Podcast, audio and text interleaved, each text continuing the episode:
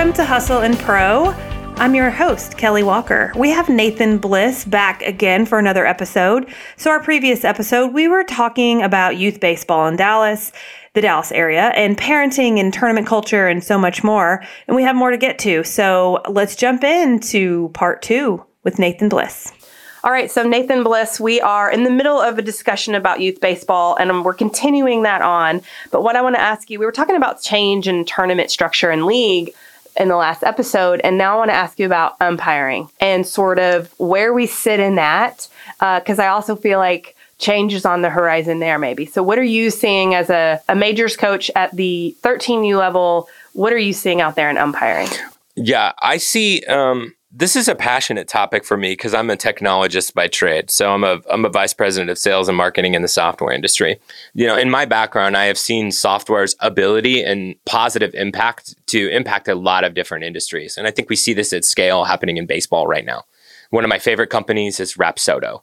Um, I mean, you are seeing fundamental pervasive change at the at the professional level happening with the optimization of pitching so much so that I don't know how many professional Chicago Cubs hitters right now are hitting over 200.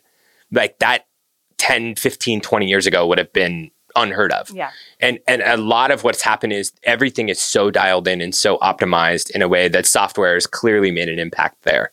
Well, I, I read about the sport just like you do, and we know that an electronic strike zone is probably at this point a, an inevitable outcome right. at the professional level. Yeah. So yeah, it's it, moving. It's been moving there for I don't know what five, six, seven years. right. Tracking and yeah. Right. If you vision this forward, you know, I, have talked to people at at at Rapsodo and other uh, organizations just because I have a an interest in software and an interest in baseball. Mm-hmm. I've asked them if they've thought that this is coming to the youth level, and unequivocally, the answer is absolutely. And I would say being in the Metroplex that I think it's needed. And and why would I say that? We have we have difficult, and I know there are well-meaning organizations that love baseball that are passionate about the game and want to see it grow. That run umpire organizations that it's a supply and demand thing at, at some point, you know, because it's difficult to find enough staff to be able to permeate all of the all of the games happening in the Metroplex. yeah. So if there was a way to supplement that through technology, I think that's an interesting idea. How much supplementing? Like what can you what do you not have a home plate umpire? The way that I think this extreme. I get the calling balls and I get a strike zone. I get that, but I mean, yeah, what do you see that moving to? I think there will be a way if somebody were to ask me to make a prediction about what that will look like in 10 years, let's say, mm-hmm. I think that you could have, let's say, an individual official, let's say, stationed behind the pitcher mm-hmm. that has like a supplemental camera system that's calling balls and strikes. So if that's happening, that individual could be relayed, you know, through a camera system installed at a facility if a pitch is a ball or a strike. And I would argue pretty accurately with the ability, the technology's ability to determine a ball and strike, it's going to be pretty accurate in a way that almost makes it difficult to be argued against if it yeah, is a ball but or a strike. But it has to be real time. I right. mean, to relay and all, oh, you don't want to slow anything down. Right. So well, it has to be, the technology has to be able to do it in real enough time where it's like, oh, you know, just like a normal human reaction would be. That's right. Could be faster. But to get it back, to get the information back out loud to the catcher, the pitcher, whoever, how you, you know, that's interesting. It's like, how do you then relay what the technology says it was quickly enough for everybody to hear it and move on to the next pitch? Right. And if you're familiar with technology like Rapsodo, or like, uh, for example, one training tool that we use in my home is a pitch logic baseball, which is has sensors inside of a baseball, and we know exactly every time it's thrown things that give us data, spin rate, spin axis, the arm angle of the thrower, and the miles per hour the ball was thrown. That's like, a lot of data. Yeah. Right. And it's all real time. So there will be ways to extrapolate out that information that is necessary for it to be real time. Now, versions of this will have to bubble up. And there could be a different way to do it than what I'm describing. But the way I'm describing it, I think, answers a lot of questions. Number one is, well, maybe you only need one official to control 8, 9, 10, 11 U game as opposed to two. Uh, if you're getting supplemental help on the balls and the strikes, because then if they're positioned behind the pitcher, for example, well, then they can make those calls out in the field that are necessary as well, Yeah. right? Yeah. And then, moreover, what I would say is this this would be my advocacy element of this part of the conversation as well. If everybody, when they got to the ballpark, just took a deep breath, I think it would help.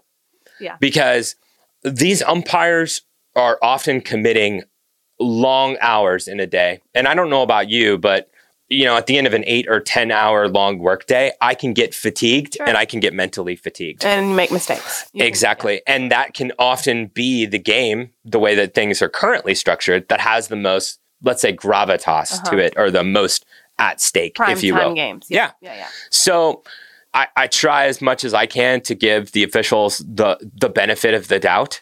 Now, if you see something that is consistent, I think it's okay to ask a question. Sure. But sometimes the the the erosion of trust has happened between officials and coaches on both sides that I get met with contention if I just have a question. One. Um, yeah. exactly. So I think that there there are ways that we could go about this that are that are better. And if everybody just takes a step back for a moment and something that seems really, really big on Sunday maybe doesn't feel the same way on Tuesday afternoon when you're back at your office mm-hmm. working. So Yep. that's another thing I would yeah. say too. And, you know, we are talking about youth baseball here. Yeah. This isn't the pro leagues and everything's going to be okay if there's a missed call. It That- sucks, but it is sports. Yeah. Every sport has them. That's exactly and, right. And very rarely is it the cause of a win or loss. It's usually a small factor in the big picture. And I always tell my kids if they walk off the field and blame one last thing, I'm like, but what about the first thing in the first inning when y'all made that error or this base running error happened or whatever? Like there was, there's always other things that could also change the game if they would have gone the other way. And you know, it's it's sports. Exactly. But I think for some parents, it's always easier for them to shift the blame on some other circumstance other than maybe taking ownership of what could have they the athletes could have done to put themselves in a better position. Right, because that's usually the case. Exactly. There's there's always more that your team could have done collectively to not make the last play come down to the, being the determining factor if you're winning or losing a game. Mhm. Yeah. Um, you've mentioned a few times like work and how your coaching can um, sort of also mimic some of the ways that you've learned to deal with people in business, Yes. right? I know, I mean, we're sports people, so we can easily draw those parallels, and non sports people probably go, oh my gosh, the sports isn't business, it's a total different life. But, um, but I agree, you know, so talk to me about like what, what have you kind of learned like managing people? And, and I'm, I'm wondering the difference in managing kids that you're coaching and also the adults that, that are you're involved with as parents and umpiring and that kind of thing. Yeah. So as a vice president of sales and marketing, I have let's say about 40 or people or so that are in in our departments and I use uh, I would say cross analogies all the time. I talk to my athletes a lot about the business context and I talk to my, the the people that work in our departments in sales and marketing for Kinsta a lot about athletics. And you know, I think that one one key lesson that I learned because I my, my coaching career started up in Omaha uh, with a with a travel baseball team, and one thing I learned that I thought was a little bit of a notion for myself that I had to dispel is the idea that you treat everybody the same or with parity across every individual.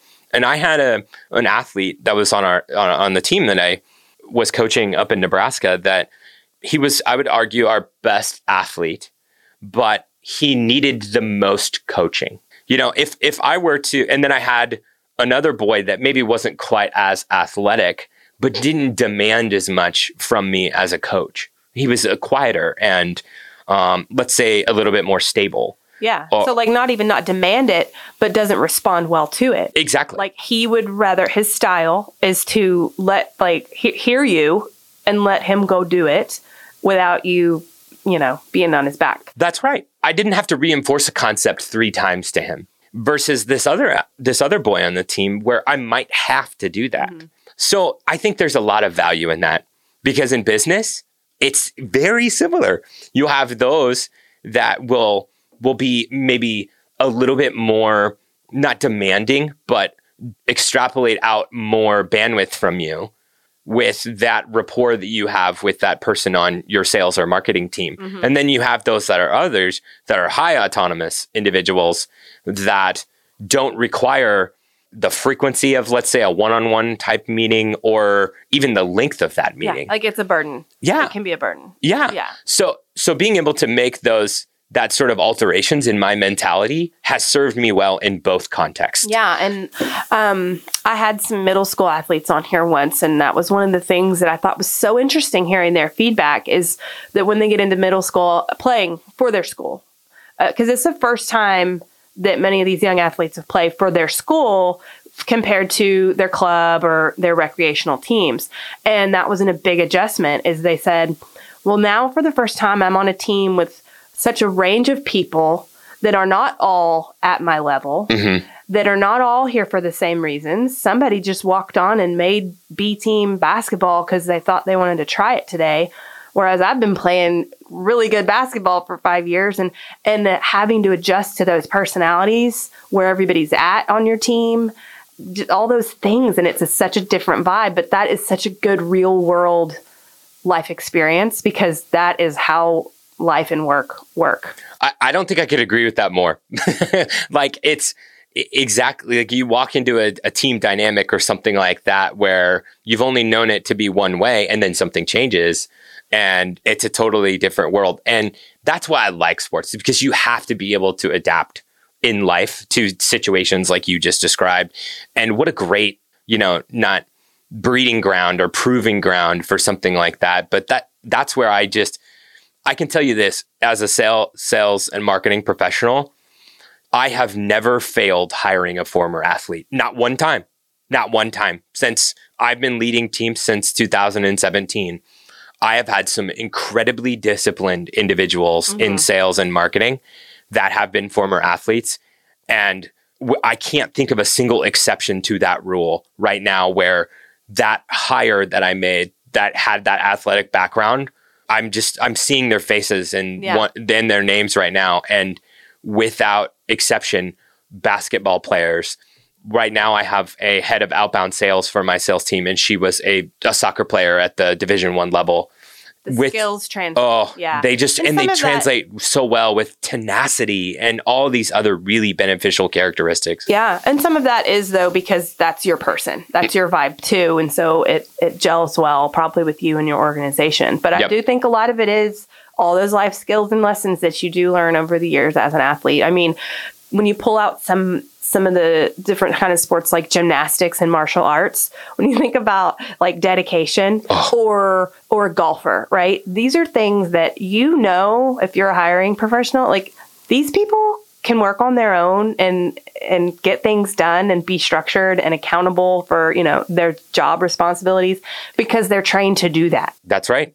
I mean they take well to feedback. They're precise. Yeah. They pay attention to detail you know they're they're the type of ambassadors you want out there for your companies and i i strategically look for people with those backgrounds because until it fails me it, I, I i would argue it's a sound business and, and sales and marketing strategy yeah. and it, it's helped grow brands that i've been associated with yeah without exception one last thing i want to ask you about and it's it reminded me when we were talking about kids adapting to teammates um, so you guys are making a shift, right? Where um, I guess your family's about to be on different teams because of like high school when they're at the high school level playing. Mm-hmm. So do, can you tell me like what what change you're making and where y'all are going to be? Playing? Yeah, yeah. My family and I are looking to relocate to the Little Elm area, and I would say we're doing that actively right now. And I would put baseball like 17th on the list for why we're wanting to do that. But I will say this, like you know, knowing who someone will be mentored by, you know, when they go into that context, I think has a lot of value to me as a parent. Mm-hmm. You know,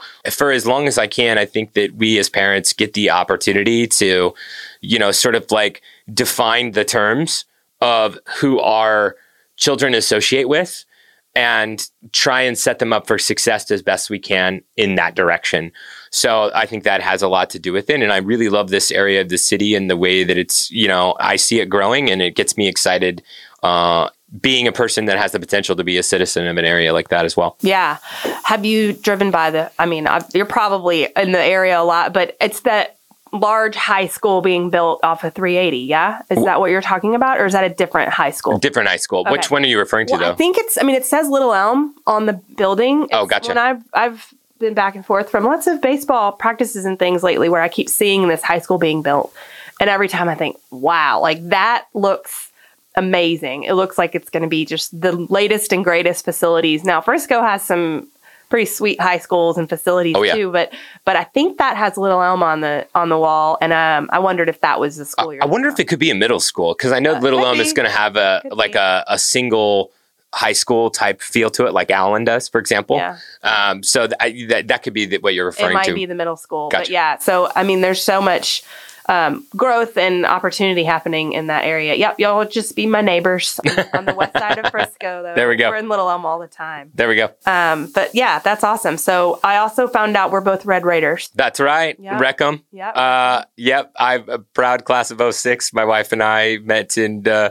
uh, Campus Crusade for Christ at Texas Tech. Oh, cool. And uh, yeah, we just had a, a, an incredible experience in Lubbock. we loved it too my husband and i met there also um, in the sports world um, on the on the soccer field Oh, that's awesome. yeah That's really cool. And yeah. so we we still love and follow all things tech sports as much as we can. Yeah, because there's a lot going on. But I've had some good years lately. Ugh. Some good basketball years and baseball years, and now I'm getting to see some Red Raiders coming up through the Ranger system, and so that's fun. And Oh, it's Yeah. been incredible. Like uh, Coach Tadlock is just an incredible individual, and they've spent a lot of time in Omaha the last uh, six years, let's say, and uh, getting to see them up in Omaha. I've been, my wife and my my boys and my daughter and I have been to a lot of uh, College World Series games wearing our black and red, and Oh, it's been a ton of fun. So Very fun. Cool. Well, thanks, Nathan. Um, there's so much baseball nerd stuff we could go into. So I feel like even though we've talked a while, we've still scratched the surface. But I appreciate your time coming in here and talking to me and giving us your input on some things. yeah, thanks for having me on. I had a, a ton of fun. Appreciate it. And thank you for listening to this episode of Hustle and Pro. Make sure you subscribe however you prefer to listen to your podcast, and we'll see you next time.